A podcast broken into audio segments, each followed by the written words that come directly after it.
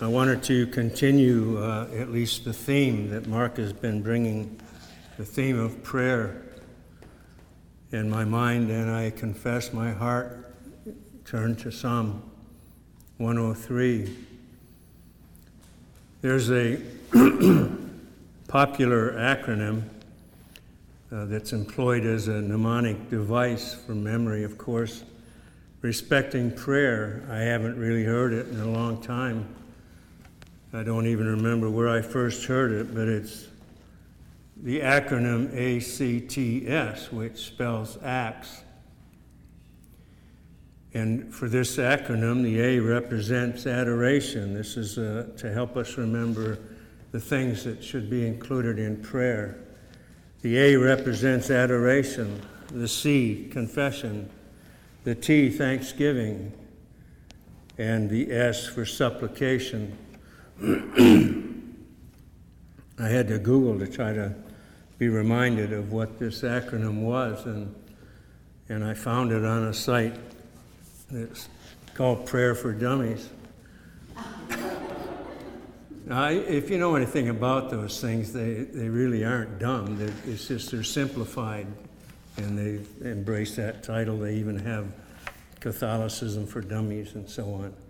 But at any rate, I found it on Prayer for Dummies, and it explained what this acronym reminded me of what this acronym was and what it represented.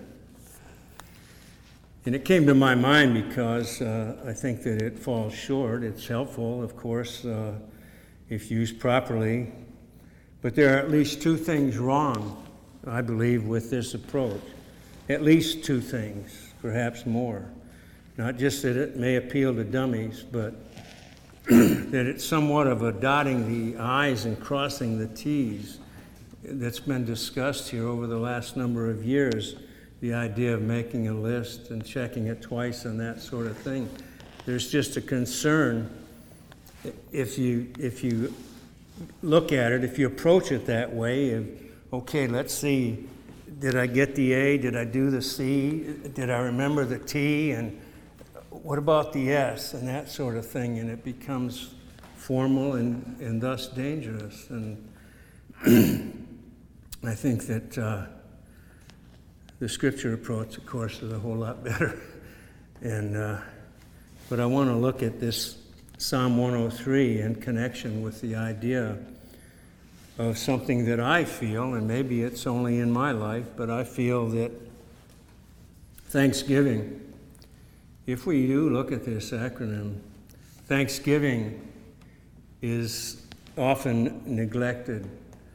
That we adore, we praise God, we have opportunity to praise God, and oftentimes a prayer will begin with praising God, and, and, and confession perhaps isn't used as frequently as it should, but confession nonetheless is probably employed. And supplication, most certainly. Supplication is, I'm going to suggest, the most, most used part of this ACTS, part of this acronym, that we find ourselves, and I have to admit again that I look back on a prayer and, excuse me, and I feel like I've just been standing there and I realize that our Father in heaven is merciful. And like as a father pities his children, so he pities us. But nonetheless, from my perspective, I feel like I've just been asking for stuff all the time all the time asking for this and asking for that. I don't know if you can sympathize with that or not, but I thought that Psalm 103 would be a, a blessing to look at. We, we read Psalm 32 in its entirety that begins Blessed is he whose transgression is forgiven, whose sin is covered. Blessed is the man unto whom Jehovah imputeth not iniquity, and in whose spirit there is no guile. That man is blessed, and, and Paul cites that in Romans chapter 4 from David. That man is blessed, who, whose sin is covered, whose transgression is forgiven, and so on, and in whose spirit there is no guile. And that's the first two verses This guile seems a little bit oddly placed, and yet when you go on to read more of that Psalm 32, you'll see rather swiftly what David is speaking of, what he has spoken of when he says, In whose spirit is no guile. This is the one who's blessed because his sin is covered, his transgression is forgiven. and Jehovah is not going to impute iniquity to him. And thus, I believe that it's thus there is no guile in his spirit. There's no guile. And he goes on to say, When I kept silence, my bones wasted away through all my groaning and so on. My moisture was changed as with the drought. Why? Because he was hiding his sin. He was exercising guile. He was deceiving himself or being deceived, and there was guile. But for the man whose sin is covered and whose transgression is forgiven, for whom Jehovah is not going to impute iniquity, there's no guile in his spirit any longer. It's been removed, the necessity's been removed. Verses 3 through 5 confirm that, I believe.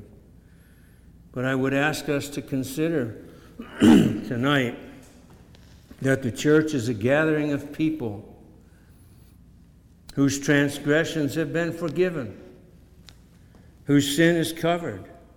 And the response then is and should be Bless Jehovah, O my soul, and all that within me is. Bless Jehovah, O my soul, and forget not all his benefits. Is not the church of Jesus Christ, as I said, comprised of those? Whose transgressions are forgiven and whose sins are covered? Who would ever imagine such a thing? And yet we have had it revealed to us that God has provided an answer.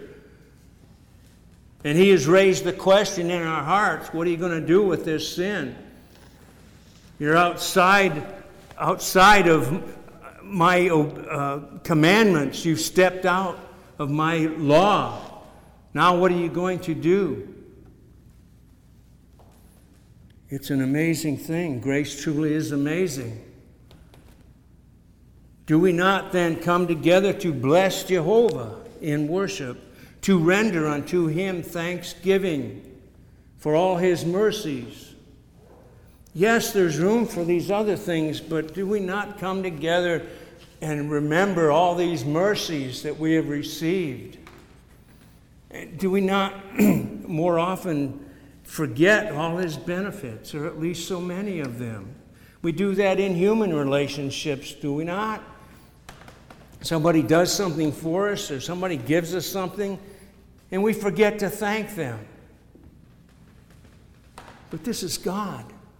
This is God who has given us His only begotten Son in order that He might bring us to Himself as sons and daughters, and we forget all His benefits.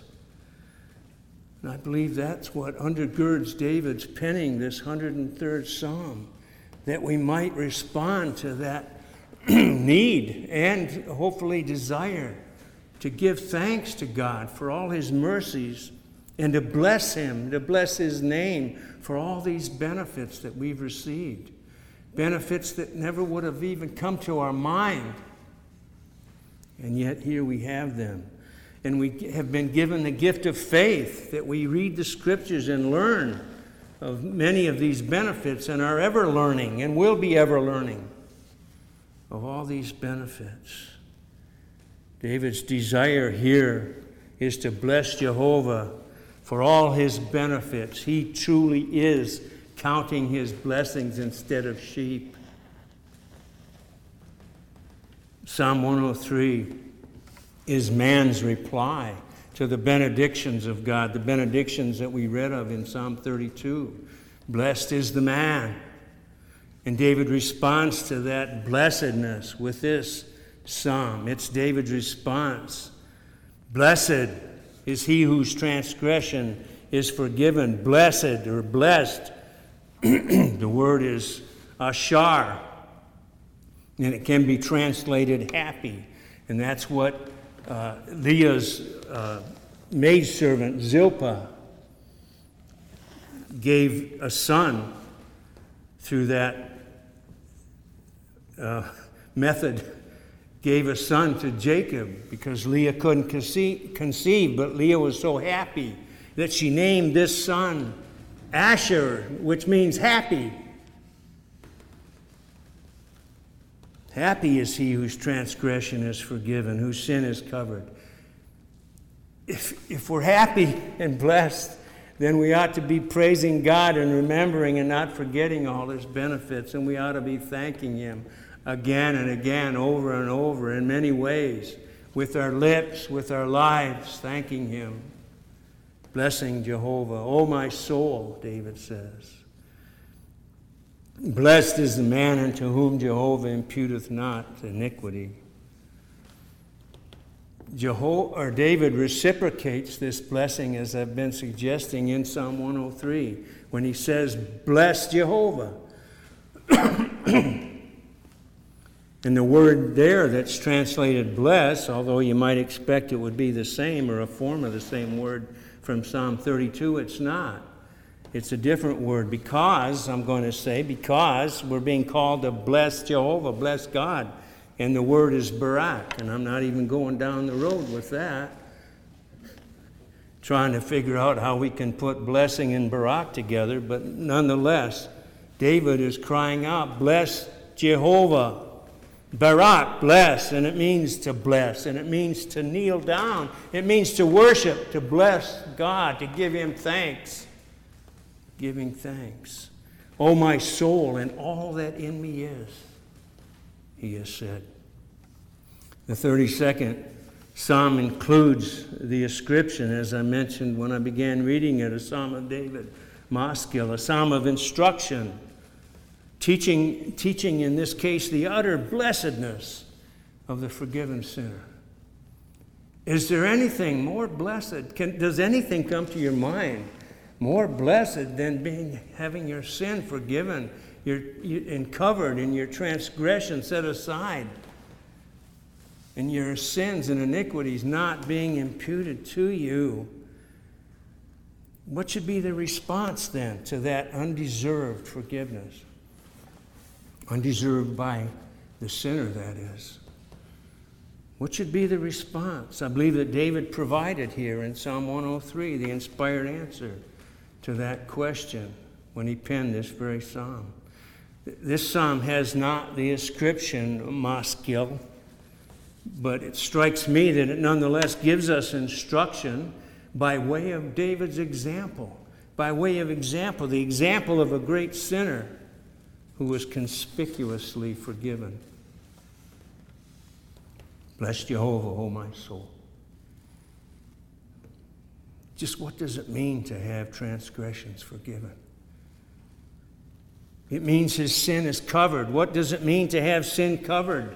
It means God will never impute iniquity.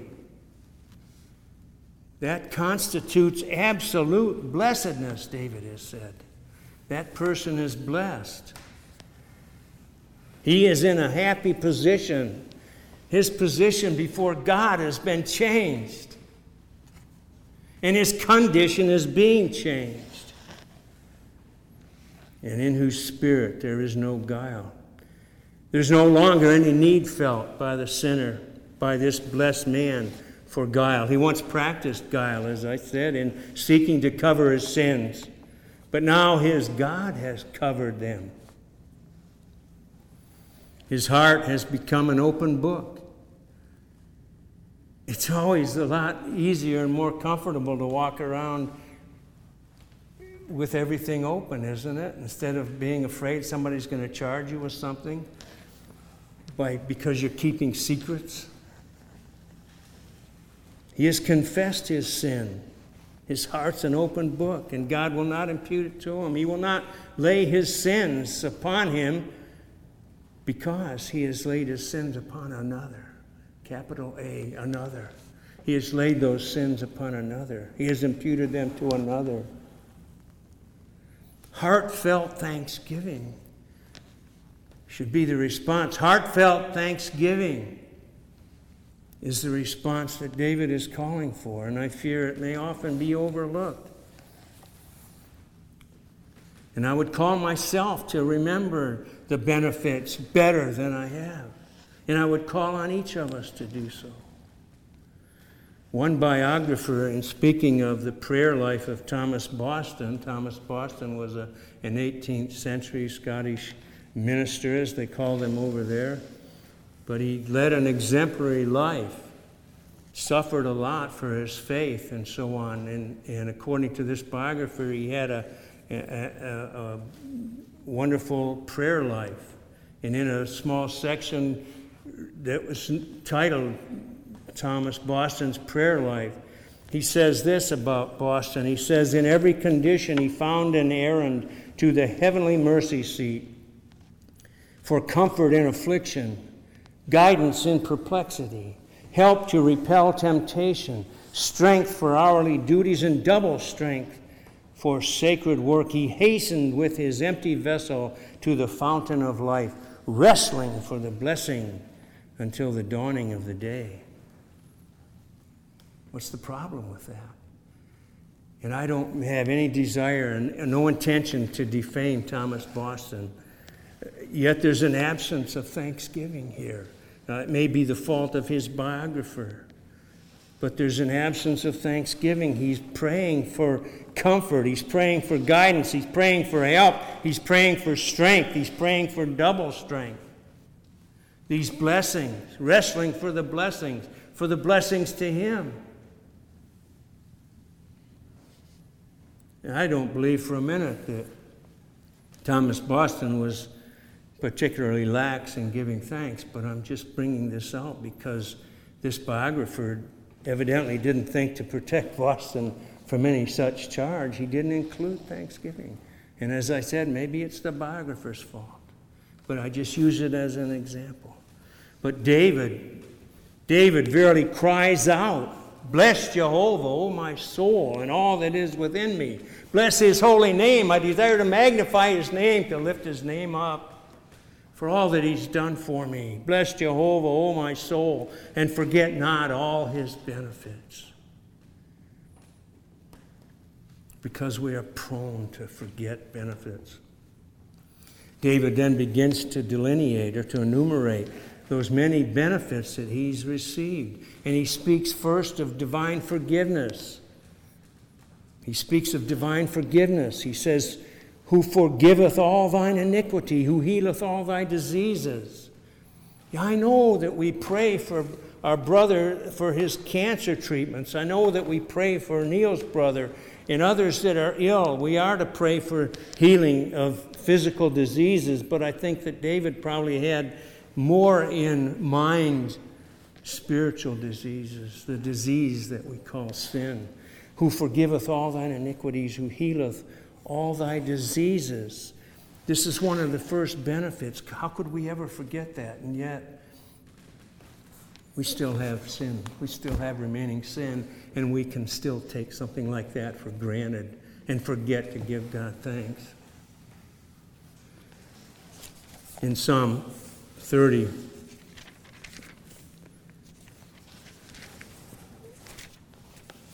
A Psalm of David as well. In verses 2 and 3, he puts these things together that I mentioned about the healing diseases. He says, O Jehovah my God, I cried unto thee, and thou hast healed me. Then he goes on, O Jehovah, thou hast brought up my soul from Sheol. Thou hast kept me alive that I should not go down to the pit. Now, he wasn't going to go down to the pit because he had measles. You understand? He's talking about healing from spiritual disease, and I believe he is in Psalm 103 as well. He forgave all his iniquities, he healed all his diseases, and he crowned him with loving kindness that covenant love that we spoke of a year or so ago. He crowned him with loving kindness and tender mercies. Oh, that we might thank him, that we might thank him and not forget, that we might thank him again and again throughout the day, every day, every week, every month, always. Be in a spirit of thanksgiving. He renewed his youth David says further down in 103, he renewed his youth like the eagle. You remember that passage, that well known passage in Isaiah 40 they shall mount up with wings as eagles. They shall run and not be weary. They shall walk and not become faint. It's like a renewal. It almost seems like it might be a figure, a figure of their generation, a figure of new birth. He says, renewed my life. And he thanks him for that renewal, whatever it involved. He showed his glory to David in forgiving his terrible sins. David seems to be bringing Exodus 34 6, you know, when, when Moses cried unto God, Lord, show me thy glory. And he pronounced his name to Moses in Exodus 34. You remember that. And David is referring in verse 8 of this psalm Jehovah is merciful and gracious, slow to anger, and abundant in loving kindness. He's reciting those words that God spoke to Moses. And it seems almost as though he's bringing that to bear on his situation. He's, he, he's, he's almost saying that God showed him his glory in saving him. He showed him his name in regenerating him. And he, and he thanks God for that. And he, and, he, and he brings out all these, all these attributes of God in this psalm. He brings out. Here, here in these words that, that he brings out from Exodus 34 as a fountainhead, God's name, God's truth, God's reality, merciful, gracious, slow to anger, plenteous, plenteous in mercy. And God has been patient and long suffering with him. David speaks of him saying, He will not chide. He will not he will not always chide. He's been patient and long suffering. We appreciate when somebody's patient with us, do we not? Do we thank them? Maybe, maybe not. But God has been patient with us. He's forborne with us longer than we can imagine. And He's been long suffering. He will not always chide nor keep His anger forever. And David is remembering that. Don't forget that, David. Don't forget that he hasn't thrown this back at you. He doesn't chide over and over again. Yeah, once, once he did. He sent Nathan, in fact, to do his chiding for him, we might say. And, and Nathan told him, brought his sin before his face, and said, Thou art the man. But God isn't chiding him for that anymore. And David is thankful and he's rendering thanksgiving unto Jehovah. And he says again, He's removed our transgressions from us as far as the east is from the west, so far as He removed them from us. You ever ask yourself about that? How far do you think the east is from the west? You have any idea how far the east is from the west? That's how far God has removed our transgressions from us. It's like asking how high is the sky. But of course, somebody would try to tell you that, but they, they can't tell you how far the east is from the west. But he's removed our transgressions, and he's removed David's transgressions from him as far as the east is from the west. And David's delighted in giving him thanks we're reminded of the conclusion. Perhaps I should say I was reminded of the conclusion of John's gospel. You know, when he informed us that, that the world couldn't contain all the books that would have to be written if he were to tell all the things that Jesus had done, all his healings, all his miracles. The world couldn't contain all the books that would have to be written. And I believe that here David is struggling to enumerate all the benefits God had bestowed upon him. As the heaven of heavens cannot contain God, so his benefits cannot be contained. How great, how merciful, how glorious, how loving, how holy, how absolutely wondrous is our God. Forget not all his benefits. You remember those 10 lepers in Luke 17? You remember those 10 lepers? They cried unto Jesus, Master, Have mercy on us and heal us. And as they, he told them to go show themselves to the priest. He didn't wash their skin or touch them, or he just said, Go show yourself to the priest. That's what lepers were supposed to do when they were healed. And they, they went off and they were healed. Did they come back and give thanks to Christ? No, they didn't. One did. One came back. Only one. One of them, when he saw that he was healed, turned back with a loud voice, glorifying God, and he fell on his face at his feet, giving him thanks. And he was a Samaritan.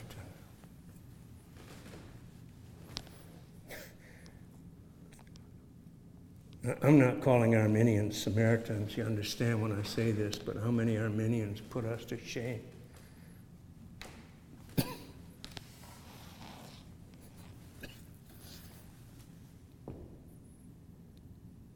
Giving him thanks. How many unregenerate, perhaps, put us to shame in their thankfulness? God's all, all his benefits, God's all cannot be praised with less than our all. All that is within me, David says. Shall we be ingrates? Shall we be known as ingrates? Even if only by ourselves, shall we be known as ingrates? Then David calls upon the angels to help him. Come alongside. You can almost imagine him.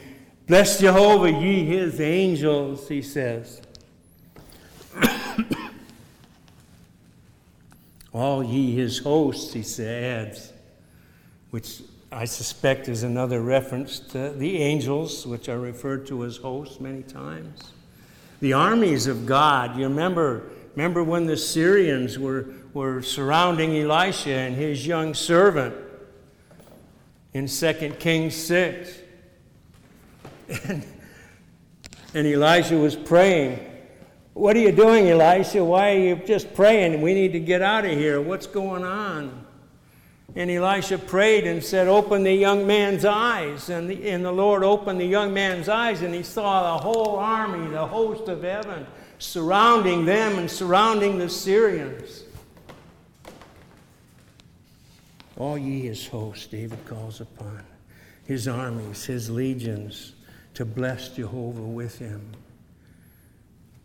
We already, we already heard this morning our brother reminded us of those words of Christ to those who thought to defend him in the garden with their sword. He said, Thinkest thou that I cannot beseech my Father, and he shall even now send me more than 12 legions of angels? Angels everywhere. They're everywhere. And, David's crying unto them. He's calling upon them to help him. Bless Jehovah to help him remember all his benefits, to help him to give thanks, to help him to praise God.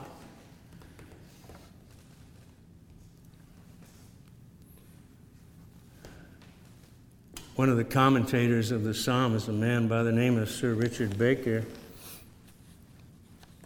If I remember correctly, that's the, the volume that Mrs. Charles Spurgeon gave uh, as a gift to some folks.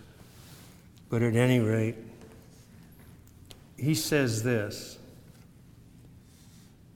If to bless the Lord were no more but to say, Lord, Lord, then my tongue alone would be sufficient for it, and I should not need to trouble any other about it. But to bless the Lord is an eminent work and requires not only many, but very able agents to perform it. And therefore, my soul, when thou goest about it, go not alone, but take with thee all that is within thee. All the forces in, in thy whole magazine, whether it be my heart or my spirits, whether my will or my affections, my understanding or my memory, take them all with thee, Baker says, and bless the Lord Bless Jehovah, O my soul. And all that is within me, bless his holy name. David says here, as we already looked, and all that is within me, bless his holy name. He desires to bless his God with all his being, every aspect of his frame. Bless Jehovah, O my soul. Bless God. In New Testament terms, it might be, O my psyche. Bless the Lord, O my psyche, we could say, I think. Consider J.B. Heard's remark from our Thursday class recently. He said this Thus, the psyche or soul of Scripture is the sum total of man's natural powers, the life is born into the world, and all that it contains or can attain to. David would bless God with the sum total of every natural power in all that it contains or can attain unto. All that is within me, bless his holy name. With all thy heart and with all thy might and with all thy soul. Even as we are to love God, so we would desire to bless God. I wish to point out once more, if you haven't already picked up on it, that in Psalm 103 there's not one word of supplication. David isn't asking for anything, he's received all. He doesn't ask for anything. There's no supplication, there's no petition, but all thanksgiving. And there's this closing burst of thanksgiving, it seems, to the one who gave, to the giver, calling in these angels. And one is written The morning stars sang together, and the sons of God shouted for joy at the sight of creation issuing from the Creator's hands. Speaking of the angels, rejoicing at the creation. But I ask, how much more shall the angels joy over the new creation? the new creation about which David is speaking here, I believe. Does that not anticipate perhaps Revelation 5? Revelation 5 11 through 14. Listen. And I saw and I heard a voice of many angels round about the throne and the living creatures and the elders, and the number of them was 10,000 times 10,000 and thousands of thousands, saying with a great voice, Worthy is the Lamb that hath been slain to receive the power and riches and wisdom and might and honor and glory and what? And blessing and every created thing which is in the heaven and on the earth and under the earth and on the sea and all things that are in them, heard I saying, Unto him that sitteth on the throne and unto the Lamb be the blessing and the honor and the glory and the dominion forever and ever. And the four living creatures said, Amen. And the elders fell down and worshiped. Bless Jehovah, O my soul. Forms the Alpha and the Omega of Psalm 103, the first and the last verses of this psalm. Bless Jehovah, O my soul. Let us pray. Oh, Father, our God, make us to be thankful. Quicken our minds, quicken our hearts. Keep us from forgetting anything that thou hast done for us. May we study thee in thy mercy and thy grace through Christ. And may we, with David, bless Jehovah, O my soul, in all that is within us. We ask through Jesus Christ. Amen. Just stand, please, for the